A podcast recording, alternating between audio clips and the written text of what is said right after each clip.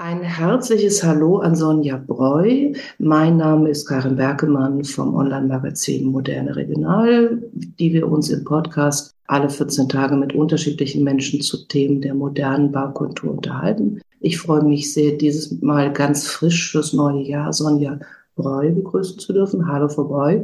Hallo. Sie sind, wie ich mit Freude festgestellt habe, sowohl Journalistin als auch, ich sage jetzt mal Urbanistin. Also sie interessiert alles rund um die Stadt, rund auch um die moderne Stadt und wie sie sich verändert. Und sie haben noch einen schönen Titel, nämlich sie sind Projektleiterin Transformation. Also schicker geht's nicht bei der Stadt Bremen, dort in einem Büro, das sich um die Innenstadt kümmert. Weshalb wir sie angesprochen haben, hat aber noch einen anderen Grund, nämlich dass sie sich ganz frisch beschäftigt haben, zusammen mit ihrem Kollegen Thomas Kudert, der Regionalplaner ist, mit der Frage, was machen wir mit symbolischen Orten und wer macht symbolische Orte? Deshalb würde ich gern einsteigen mit der Frage, wenn wir sagen, wir sind doch ach so demokratisch und alle sind ach so gleich und wir haben uns alle gleich lieb oder nicht lieb, wäre nicht die ideale Stadt eine, in der alle Gebäude gleich hoch sind?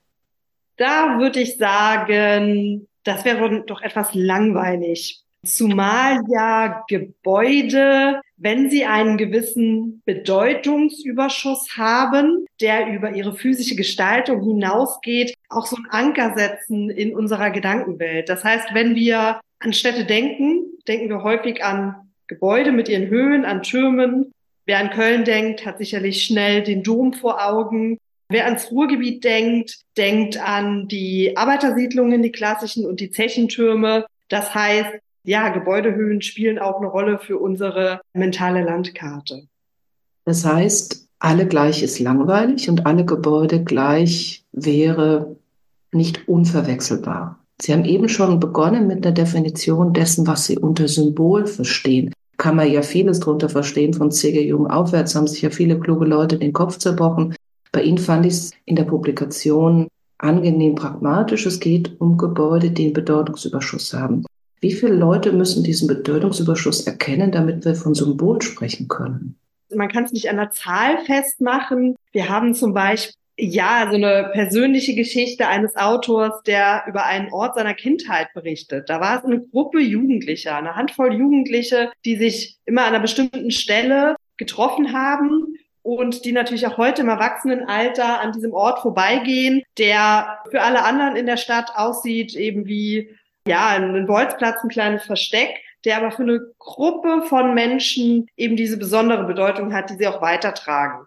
Also wichtig ist, ich denke, es müssen mehr als sag mal, mehr als zwei Personen sein und je größer die Gruppe, desto wirkmächtiger ist das, was letztlich auch entstehen kann. Dann wäre die Frage, wie einigt man sich auf sowas? Weil da gibt es ja keine Abstimmung. Also es gibt Abstimmungen über, was ist Weltkulturerbe oder es gibt Verfahren dafür, was ist ein Kulturdenkmal. Aber was ein Symbol ist, auch wenn die Kirchen das gerne, ich sage das äh, als Theologin, wir hätten das gerne unter unserer Lufthoheit, aber wer entscheidet denn sowas? Das ist ein ganz spannendes Feld, das wir auch in dem Buch Symbolische Orte aufdröseln. Und zwar befinden wir uns da auch im Spannungsfeld von Top-Down und Bottom-Up in der Stadtplanung. Top-Down heißt Politik und die Planungsverwaltung schaffen einen Ort von oben nach unten. Als Beispiel wäre hier was ganz Klassisches zu nennen, Denkmäler. Denkmäler sollen ja, sind gedacht, Symbolik zu transportieren und werden an einer bestimmten Stelle erschaffen. Da steht ein Konzept dahinter. Und eben Bottom-up heißt, dass die Zivilgesellschaft sich engagiert und den Ort, der für sie einen Bedeutungsüberschuss hat, sich mehr oder weniger sichert und entwickelt. Da gibt es ein schönes Beispiel aus Oberhausen. Da hat ein Künstlerinnenkollektiv sich die Symbolik des Bahnhofturms zunutze gemacht für soziokulturelle Arbeit. Und wir haben eben herausgefunden, dass es am wirkungsvollsten ist, wenn ein Mittelweg zwischen Top-Down und Bottom-up gefunden wird. Also da, wo Politikverwaltung und Zivilgesellschaft zusammenarbeiten und sich gemeinsam einigen, dass das ein Ort ist, der ein gewisses Potenzial, einen Mehrwert hat. Da entsteht eben die Kraft der Orte. Was halt noch ganz wichtig ist bei symbolischen Orten, sie müssen sich natürlich dechiffrieren lassen. Wenn wir jetzt an das klassische Beispiel Denkmäler nochmal gehen, Da kommt es natürlich darauf an, dass man den historischen und kulturellen Kontext versteht. Weil sonst steht da einfach ein Mann auf einem Pferd, ganz klassisch, oder man kann das Mahnmal eben gar nicht erkennen, weil man die Geschichte nicht kennt. Der symbolische Ort ist natürlich nur als solcher zu erkennen, wenn in, die, in der Breite auch die Bedeutung klar wird. Also auch hier scheint es um einen Höhenunterschied zu gehen, denn auch im übertragenen Sinne, wer hat sozusagen die Hoheit darüber, das zu entscheiden oder auch wer sagt, wie es entschlüsselt werden soll. Manchmal kann ja dann auch ein Symbol für ganz unterschiedliche Sachen gelesen werden. Die einen sagen, es steht für vergangene Herrlichkeit, die anderen sagen, es steht für koloniale Übermächtigung oder was auch immer dann passiert. So wie Sie es eben schildern, Sie hatten den Förderturm im Moment erwähnt, etwas, was ja inzwischen in der Regel aus der Nutzung genommen ist, aber im besten Fall noch da steht. Und Sie haben Dinge, die eine sehr vage oder eher ideelle Nutzung haben, wie ein Denkmal. Also muss ein Symbol auch eine handfeste Nutzung haben oder wird es erst dadurch zum Symbol, dass es diese handfeste Nutzung aus dem Alltagsleben vielleicht gerade eben verloren hat? Wir haben festgestellt in der Untersuchung von symbolischen Orten, dass es besonders wirkungsvoll sein kann, gerade für ähm, strukturschwache Quartiere, wenn der symbolische Ort, der Turm im Nutzen ist und einen Nutzen stiftet. Und da können einfach Synergien, Wechselwirkungen im Quartier entstehen. Deswegen haben wir auch einen großen Schwerpunkt gelegt in unserer Betrachtung auf das Ruhrgebiet als Region, die noch immer im Strukturwandel steckt. Und da ist es ja wirkungsvoller, mit den symbolischen Orten zu arbeiten, als in klassischen Städten, die eine historische Substanz schon aufweisen und ja, da eben ihre Geschichte mitbringen. Aber muss dann dieser Turm, sagen wir mal, Sie haben einen Förderturm einer ehemaligen Zeche, Sie haben einen Kirchturm, der vielleicht gerade noch in Nutzung ist, aber schon so ein bisschen, man weiß nicht, und Sie haben einen Sprungturm eines lokalen Schwimmbades, das vielleicht auch immer sagt, wie, wie sollen wir das Ding noch finanzieren? Also müssen diese Türme ihre angestammte Nutzung behalten? Können die eine neue nehmen? Oder ist diese Nutzung vielleicht was ganz Weiches? Nee, Sie können sehr gerne eine neue Nutzung bekommen oder vielleicht auch in der Mischform die alte zu übernehmen. Wenn wir jetzt bei den Fördertürmen bleiben, da sehen wir ein schönes Beispiel bei der Zeche Karl im Essener Stadtteil Altenessen. Die Zeche ist natürlich längst außer Betrieb. Die Anlage stand mit einem ja sehr besonderen, auch architektonisch wertvollen Turm. Und da hat sich dann eine zivilgesellschaftliche Gruppe gefunden, um das Gelände ähm, zu erhalten und dem Turm und dem umliegenden Ensemble eine neue Nutzung zu geben. Die Zeche Karl ist heutzutage ein Ort, der kulturell genutzt wird und auch für Bildung und eben auch vielen Menschen im Quartier Raum gibt, an Veranstaltungen teilzunehmen, eigene Veranstaltungen zu initiieren. Aber diese Zeche würde doch wahrscheinlich auch funktionieren ohne den Förderturm. Ich meine, ich vermute, im Förderturm werden keine Veranstaltungen stattfinden. Der steht halt rum. Oder hat der ganz praktisch etwas zu tun? An der Stelle nicht. Wo er einen ganz praktischen Nutzen hat, ist bei eben schon bei Oberhausen der Bahnhofsturm. Der ist nach wie vor im Eigentum der Deutschen Bahn, gehört eben auch zu dem Ensemble des Hauptbahnhofes und der hatte lange Zeit keine Nutzung. Das Gebäude war mehr oder weniger leer gefallen, nachdem dort Dienstwohnungen ausgezogen sind und die Bahn da eben Personal nicht mehr im Turm untergebracht hat. Und ja, heutzutage ist es eben ein Kultur- und Kreativort. Auf drei Etagen kommen KünstlerInnen zusammen. Es gibt verschiedene Formate. Es gibt ein Sprachcafé, Yoga, es gibt Ausstellungen, es gibt Soundinstallationen und alles entsprechend in diesem Turm. Und als solcher ist er natürlich schon sehr besonders. Er wird auch von außen genutzt. Er wird angestrahlt. Er hat eine Uhr mit einer besonderen Geschichte, die weithin sichtbar ist. Und von daher hat er eine neue Nutzung bekommen. Also nicht mehr eben als Bahnbetriebsgebäude, sondern jetzt als soziokultureller Ort fürs Quartier. Es hieße, ein Symbol, wenn wir jetzt beim Beispiel der Türme bleiben, funktioniert nach Ihrer Erfahrung besonders gut, wenn dieser Bedeutungsüberschuss, also diese weiche Nutzung, diese geistige, geistliche Nutzung oder eben symbolische Nutzung zusammenkommt damit, dass dort ganz praktisch auch etwas passiert oder er als Kristallisationspunkt genutzt wird, um den Räumen drumherum etwas zu tun. Wie bekommt man diese besondere Kombination hin? Kann man die machen? Also ich habe jetzt gelernt, ein, von Ihnen ein Symbol wird gemacht oder entsteht, aber wird dann auch weitergetragen. Das heißt, es ist nichts, was vom Himmel fällt, sondern da gibt's Akteursgruppen, die dann damit umgehen. Aber den Weg dazu, das Ganze lebendig zu aktivieren und aktiv zu halten, lässt sich das steuern oder passiert das? Das ist eine, ja, schwierige und spannende Frage zugleich.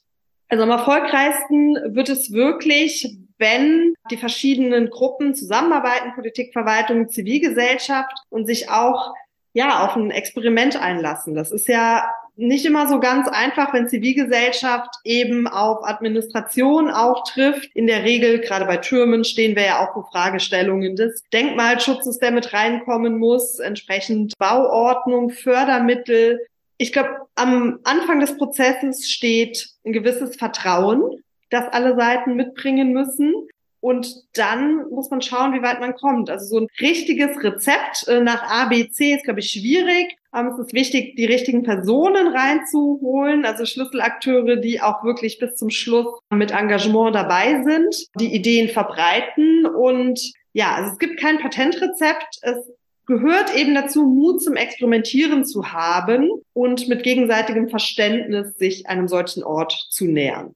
Jetzt haben Sie gesagt, Sie haben auch über Ihre persönliche Herkunft und über Ihren beruflichen Weg viel Erfahrung aus NRW, aus Nordrhein-Westfalen mitgebracht. Der Prozess dort wird ja im Moment gerade auch so ein bisschen wiederentdeckt als Modeller für das, was wir gerade aktuell durchmachen. Also das, das Zechensterben und der wirtschaftliche Umbruch. Ich denke an Projekte wie Emscher Park und anderes dann im, im Ruhrgebiet und in anderen Bereichen von Nordrhein-Westfalen. Jetzt könnte man sagen, ja klar, in den 90ern war halt Geld da. Da hatte man auch noch Zeit. Mittlerweile muss das alles schneller passieren und die Spielräume sind kleiner. Sind die Situationen in den 90er Jahren in Nordrhein-Westfalen, speziell im Ruhrgebiet, und das, was Sie heute an Orten. Sie arbeiten jetzt ganz konkret in, in Bremen, aber Sie haben Erfahrung aus anderen Bereichen. Das, was Sie heute in, an anderen Orten wiederfinden, ist das vergleichbar? Kann man das übertragen? Oder brauchen wir so einen neuen Twist in der Geschichte? Naja, Geld ist ein wichtiger Faktor, den haben Sie erwähnt. Meine These ist, dass wir Geld, das wir ausgeben über verschiedene Förderkulissen, zielgerichteter einsetzen müssen. Das heißt, verschiedene Töpfe auch aufweichen. Gerade im Ruhrgebiet gibt's große Töpfe für Kreativwirtschaft, für Kulturprojekte und die laufen dann, ich sag mal, ein, zwei Jahre und dann ist aber Ende. Und wenn man diese Töpfe neu aufsetzen würde und die nicht rein, das ist jetzt der Topf für Kultur, das ist der für die Förderung von Sozialunternehmertum, das ist der für die Förderung von strukturschwachen Quartieren, sondern in diese, ja, in diese Überlappungen reingehen würde, dann könnte meiner Überzeugung nach viel mehr entstehen. Weil gerade künstlerische Aktionen, Zwischennutzungen, die Besetzung von Orten schafft dann eine gewisse Basis. Und wenn es dann darum geht, wie der Ort sich wirklich langfristig weiterentwickeln könnte, endet aber das Förderprogramm und damit, ja, geht ganz viel kreatives Potenzial verloren. Wir greifen das im Buch an der Stelle auf, wo wir nach England schauen. In England ist ja traditionell, sage ich mal, durch die Austeritätspolitik ähm, schon immer viel weniger Geld da gewesen für Kultur und Kreativität. Und was wir da sehen in einer Stadt wie Liverpool, die von der Ausgangssituation strukturell ja doch mit dem Ruhrgebiet vergleichbar ist, ist, dass Liverpool ein Hub ist für Sozialunternehmertum.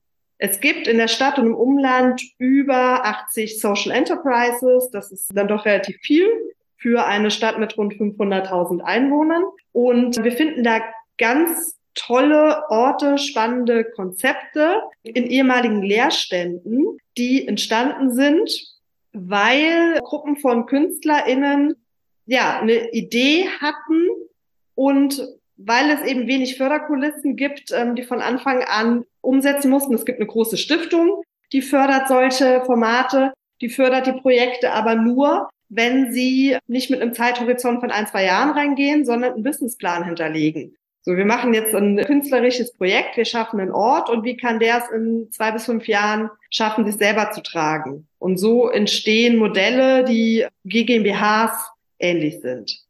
Ähm, Beispiel dafür wäre ein Waschsalon, der entstanden ist ähm, in dem Gebäude, das so in einem Hinterhof war. Und die Idee der KünstlerInnen war, in dem strukturschwachen Quartier zu schauen, was fehlt denn hier? Und sie haben sich ganz viel mit Menschen unterhalten und haben gehört, dass das, was fehlt, ähm, tatsächlich ein Waschsalon ist. Auch vor dem Hintergrund, dass mit Wäsche in der Hand alle Menschen gleich sind und viele ältere Menschen unter Einsamkeit leiden, viele sich tatsächlich keine Waschmaschine leisten können, haben sie dann geplanten Waschsalon zu eröffnen und sind darauf gestoßen, dass es in Liverpool den ersten Waschsalon des Landes gab, der von einer Frau eröffnet wurde, auch eine besondere Geschichte, die zu Zeiten der Pest eben als einzige im Quartier warmes Wasser hatte und die Menschen zu sich eingeladen hat, Kitty Wilkinson. Man hat dann daraus ein Forschungsprojekt gemacht, also an der Uni geforscht zur Geschichte der Waschsalons in Liverpool, hat das in diesem Ort integriert, der eben den Namen von Kitty Wilkinson trägt und ja, da saß dann eine Zeit lang eben die Doktorandin der Universität, hat mit den älteren Menschen, die reinkamen, Interviews geführt. Und man konnte Wäsche machen, auch einen Kaffee trinken. Und inzwischen finden da Filmabende statt. Das ganze Konzept von der Inneneinrichtung her wurde Instagrammable erschaffen, aber entsprechend auch so dass ältere Menschen sich wohlfühlen von der Farbwahl her. Also es ist ein ganz durchdachtes Konzept. Es gab eine Anschubförderung für die Waschmaschinen etc. Und die Förderung ist längst abgelaufen. Der Ort ist aber immer noch da, weil man diesen Twist reingegeben hat, zu sagen, es geht hier jetzt nicht nur rein um das künstlerische Konzept, sondern schaut mal, wie ihr es so weiterentwickeln könnt, dass die Schnittstelle zur Ökonomie bedient wird. Und da sehe ich so ein Potenzial drin, wenn wir die wenigen bestehenden Förderkulissen nicht so starr und restriktiv aufbauen, sondern wirklich Experimente zulassen und dahingehend auch die ganzen Programme etwas einfacher gestalten, sodass die Zivilgesellschaft mit Ideen sich auch Orten nähern kann, ohne sofort mal von den bürokratischen Hemmnissen erschlagen zu werden.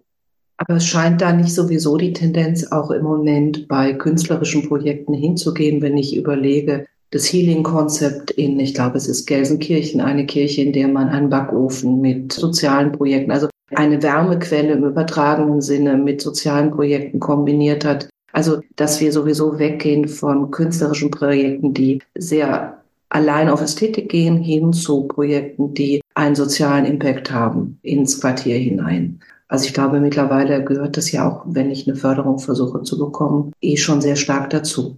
Genau, das ist richtig. Das ist auch eine gute Entwicklung, die wir sehen, aber sie geht meines Erachtens an vielen Stellen noch nicht weit genug, weil ähm, die Förderprogramme, da wird ja dann eine Gebietskulisse umrissen. Und das geschieht häufig so, dass man sich ein strukturschwaches Quartier rausgreift und das ist jetzt die Gebietskulisse und muss ja eigentlich die Mischung im Vordergrund stehen. Also das ist soll ja kein geschlossener Kreis werden, wo dann nur eine bestimmte Gruppe von Frauen jetzt das Töpfern lernt. Also viele Programme sind noch sehr starr entsprechend aufgebaut. Und gerade wo Sie Kirchen ansprechen, das ist auch ein wichtiges Feld. Wir müssen da auch schauen, wie wir mit solchen Gebäuden umgehen, weil Kirchen werden ja ein immer größeres Thema. Im Ruhrgebiet sind sie es schon, sie werden es auf anderen Orten, sie werden leer fallen, sie gehen aus der Nutzung. Es gibt viele tolle Ideen für, für Kirchen, auch für Kirchtürme. Ich meine, Kirchen sind einfach ein gutes Beispiel dafür, dass man muss nicht gläubig sein, um ja eine gewisse Art von Respekt einer Kirche entgegenzubringen. Die Architektur ist spannend. In der Regel betritt man eine Kirche und hat ein bestimmtes Raumgefühl und aus dem Kirchturm prägt das Quartier. Das heißt, Abriss einer Kirche ist schon so ein Worst-Case-Szenario. Ja, und jetzt stehen wir vor der Herausforderung, es gibt Ideen für Kirchen. Ja, wir sehen in anderen Ländern schon Bibliotheken, die in Kirchen einziehen. Wir haben in Deutschland Beispiele von Kitas oder auch von Umnutzung in Sachen Wohnen. Da passiert aber noch viel zu wenig, weil es eben, ja, wahnsinnig teuer ist, eine Kirche umzubauen, zu betreiben. Und da gibt es meines Wissens auch noch keine Förderkulisse und keine richtige Antwort für, wie man mit diesen sehr symbolträchtigen Bauten in unserem Quartier umgeht. Haben wir da nicht wieder dieses Höhengefälle, von dem wir ganz am Anfang gesprochen haben? Ich höre bei Menschen, die überlegen, eine Kirche weiter zu nutzen, nachzunutzen, umzunutzen, zwei Sachen. Die einen sagen, geil, ich habe einen Ort, der schon ein Ort ist, im Sinne von, der wird wahrgenommen, die Leute verbinden damit etwas. Das ist ein, im besten Fall eh schon ein öffentlicher Raum. Das heißt, wir können an etwas anknüpfen. Und ich habe andere Gruppen, die sagen, ah, wenn wir ein Viertel mit vorwiegend muslimischer Bevölkerung haben, dann kann die Schwelle zu hoch sein. die Leute trauen sich in diesem Raum nichts, der ist zu stark belegt. Also auch da scheint wieder die Frage zu sein, wie ist es kodiert und wie gehe ich damit um? Gibt es sowas wie aus Ihrer Erfahrung, dass ich einen Ort, der schon stark besetzt ist mit einer Bedeutung, leicht drehe, also damit ich die Bedeutung erhalte, also die, die Relevanz erhalte, aber vermeide, zu viel Zielgruppen zu verlieren oder ihn so drehe, dass ich auf eine neue Zielgruppe hinkomme. Wie mache ich das behutsam, ohne das Besondere zu verlieren? Also Kirchen sind natürlich ein, gutes Beispiel. Klar, es besteht die Gefahr, dass man bestimmte Gruppen verliert. Es geht aber auch andersrum. Wir haben in, in Gelsenkirchen eine katholische Kirche zwischengenutzt. Und immer wenn ich selber vor Ort war, war ich erstaunt, wie viele Jugendliche auch mit einem muslimischen Background uns da nachmittags besucht haben und völlig ohne Scheu sich in dieser Kirche bewegt haben und Fotos gemacht haben. Ein Grund war, warum die Jugendlichen bei uns reinkamen, war ganz profaner. Ach, da gibt's doch bestimmt eine Toilette bei euch. Die haben gesehen, die Tür ist auf und so. Wir haben die Problematik im öffentlichen Raum. Und ja, da gibt's eine Toilette. Der andere war, dass unsere Zwischennutzung darin bestand, dass in einem Teil der Kirche eine, äh, die Materialverwaltung Ruhe aufgebaut hat. Das ist ein, ja, ein Ort für Kulissen und Requisiten nach dem Wunderkammerprinzip. Wir hatten im vorderen Bereich der Kirche keine Kirchenbänke, sondern ganz viel zu entdecken. Da waren Couchen, Teppiche, Lampen, Requisiten aus dem Theater, da hing eine Disco-Kugel, da waren einfach Blumenranken und die Jugendlichen kamen ganz ohne Scheu und haben den Ort für, für sich erobert, indem sie Fotos für Instagram gemacht haben. Sie haben es genutzt als Kulisse und sind dann durch die Kirche und der eigentliche ja, der eigentliche Zweck des Ortes als Gotteshaus, der ist an der Stelle bei den Jugendlichen in den Hintergrund getreten, weil es um die guten Bilder für Social Media ging. Und auf der anderen Seite hatten wir als Publikum eben auch die älteren Menschen, die in dieser Kirche teils getauft wurden, die reinkamen und erstmal schlucken mussten und das auch so gesagt haben. Ein älterer Herr stand vor mir und sagte, ja, es gefällt mir jetzt ganz gut, aber äh, ich musste wirklich schlucken, weil ich kenne diesen Raum anders. Aber ihr habt recht, geht behutsam mit der Zeit und zeigt auch, welche andere Nutzung hier stattfinden könnte, damit uns die Kirche erhalten bleibt und nicht perspektivisch abgerissen wird. Das heißt, auch da muss man mit Fingerspitzengefühl reingehen und sich, glaube ich, immer im Klaren darüber sein. Das Wichtige ist es zu erkennen, dass man vielleicht so ein Auftaktmeeting, wenn man einen diversen Kreis ansprechen möchte, nicht in der Kirche stattfinden lässt, sondern erstmal auf neutralem Raum. Und ja, dann eben Vertrauensbasis schaffen und auch da wieder experimentieren. Welche Kirche in Gelsenkirchen war das? Das war die St. Josef Kirche. Welcher Stadtteil? Schalke, im Herzen von Gelsenkirchen. Dann versuche ich jetzt nochmal so in die Abschlussphase des Gespräches zu kommen. Das hieße, sie haben Orte, die irgendetwas Besonderes brauchen oder haben. Das kann in den Augen der Betrachtenden liegen, das kann aber auch liegen in einem besonderen Turm, in einer besonderen Form, dadurch, dass sie in irgendeiner Form herausstechen und ein Plus haben. Das kann von unten wachsen, vielleicht auch im Wildwuchs wachsen. Das kann von oben auch ein wenig gemacht oder gelenkt sein. Und dann gibt es Menschen wie Sie, die in die Vermittlerrolle gehen, aus diesen Orten heraus zu versuchen, Anstöße zu geben, damit die Gruppen etwas Langfristiges entwickeln können. Haben Sie, haben Sie noch ein anderes Lieblingsprojekt, wo Sie sagen, hätten Sie nicht gedacht, aber geil, dass es funktioniert hat? Dem hätten Sie keine fünf Euro gegeben, aber jetzt läuft das Ding? Hm. Es gibt noch ein Projekt in England, das ich einfach wahnsinnig toll finde, das Inspiration liefern kann für Deutschland auch, für den Umgang in unseren strukturschwachen Quartieren. Ich bringe das an der Stelle noch rein. Ich habe mich viel damit befasst, welche Potenziale Fußball für die Stadtentwicklung haben kann. Ähm, ich habe auch meine Masterarbeit über dieses Thema geschrieben, habe nach Gelsenkirchen geschaut und dafür als Referenz nach Manchester. Da sind wir wieder in einer Stadt, die durch die Industrialisierung geprägt wurde. Wir haben ja im Fußball die Entwicklung immer mehr Kommerz, Investoren steigen ein und in England gab es eine Gruppe, eine Fangruppe, von Manchester United, die als mal wieder ein neuer Investor reinkam, die Lust verloren haben und ihren eigenen Fußballclub gegründet haben. United of Manchester statt Manchester United. Die Gruppe hat gesagt, wir holen uns unseren Sport zurück. Wir wollen einfach Spaß haben und weniger Kommerz.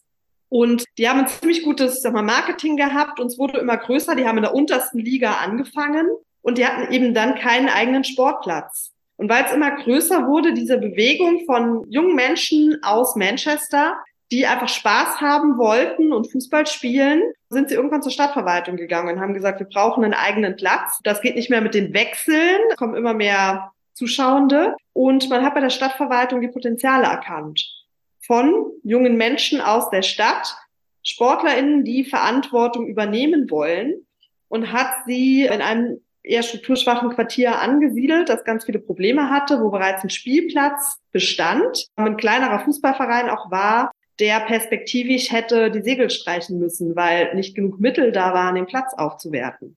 Und was über die Jahre passiert ist, ist, dass der Verein sich ein eigenes Stadion gebaut hat über Fördermittel von einer Lotto-Stiftung, aber eben auch über ein Crowdfunding, eben mit diesem Gedanken, wir sind Menschen aus Manchester, die ja wieder den Spaß in den Sport zurückbringen möchten. Und dieses Stadion ist ein offenes Quartierszentrum. Es gab immer wieder Aktionen, zum Beispiel an Heiligabend. Da wurden obdachlose Menschen mit Bussen ins Stadion gebracht. Sie haben einen Haarschnitt bekommen, sie haben ein warmes Essen bekommen, sie konnten die Duschen nutzen. Und der Club, die Fanszene, engagiert sich sehr sozial, hat auch eine klare politische Haltung, also Geflüchtete sind willkommen. Es ist explizit ein linker Club, der sich fürs Quartier eben engagiert.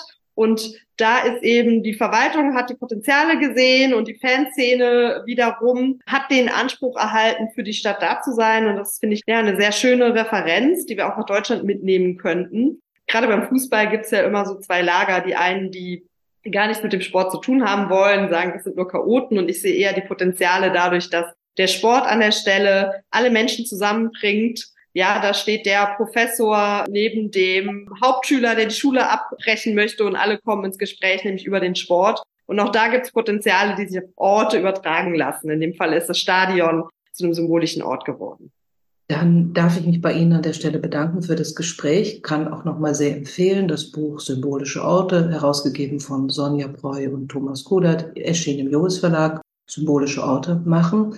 Und auch für Ihren frischen Blick darauf, Orte mit Bedeutungsüberschuss wahrzunehmen, als die, die verändern sich, die werden gemacht, aber man kann mit diesem Bedeutungsüberschuss dann eben auch wuchern und etwas als Strahlkraft nutzen in das Gebiet herein, um dieses Gefälle oben, unten als ganz spannungsreiche Pole dann auch positiv in die Umgebung hinein zu nutzen. Frau Boy, ganz herzlichen Dank für das Gespräch. Danke für die Einladung.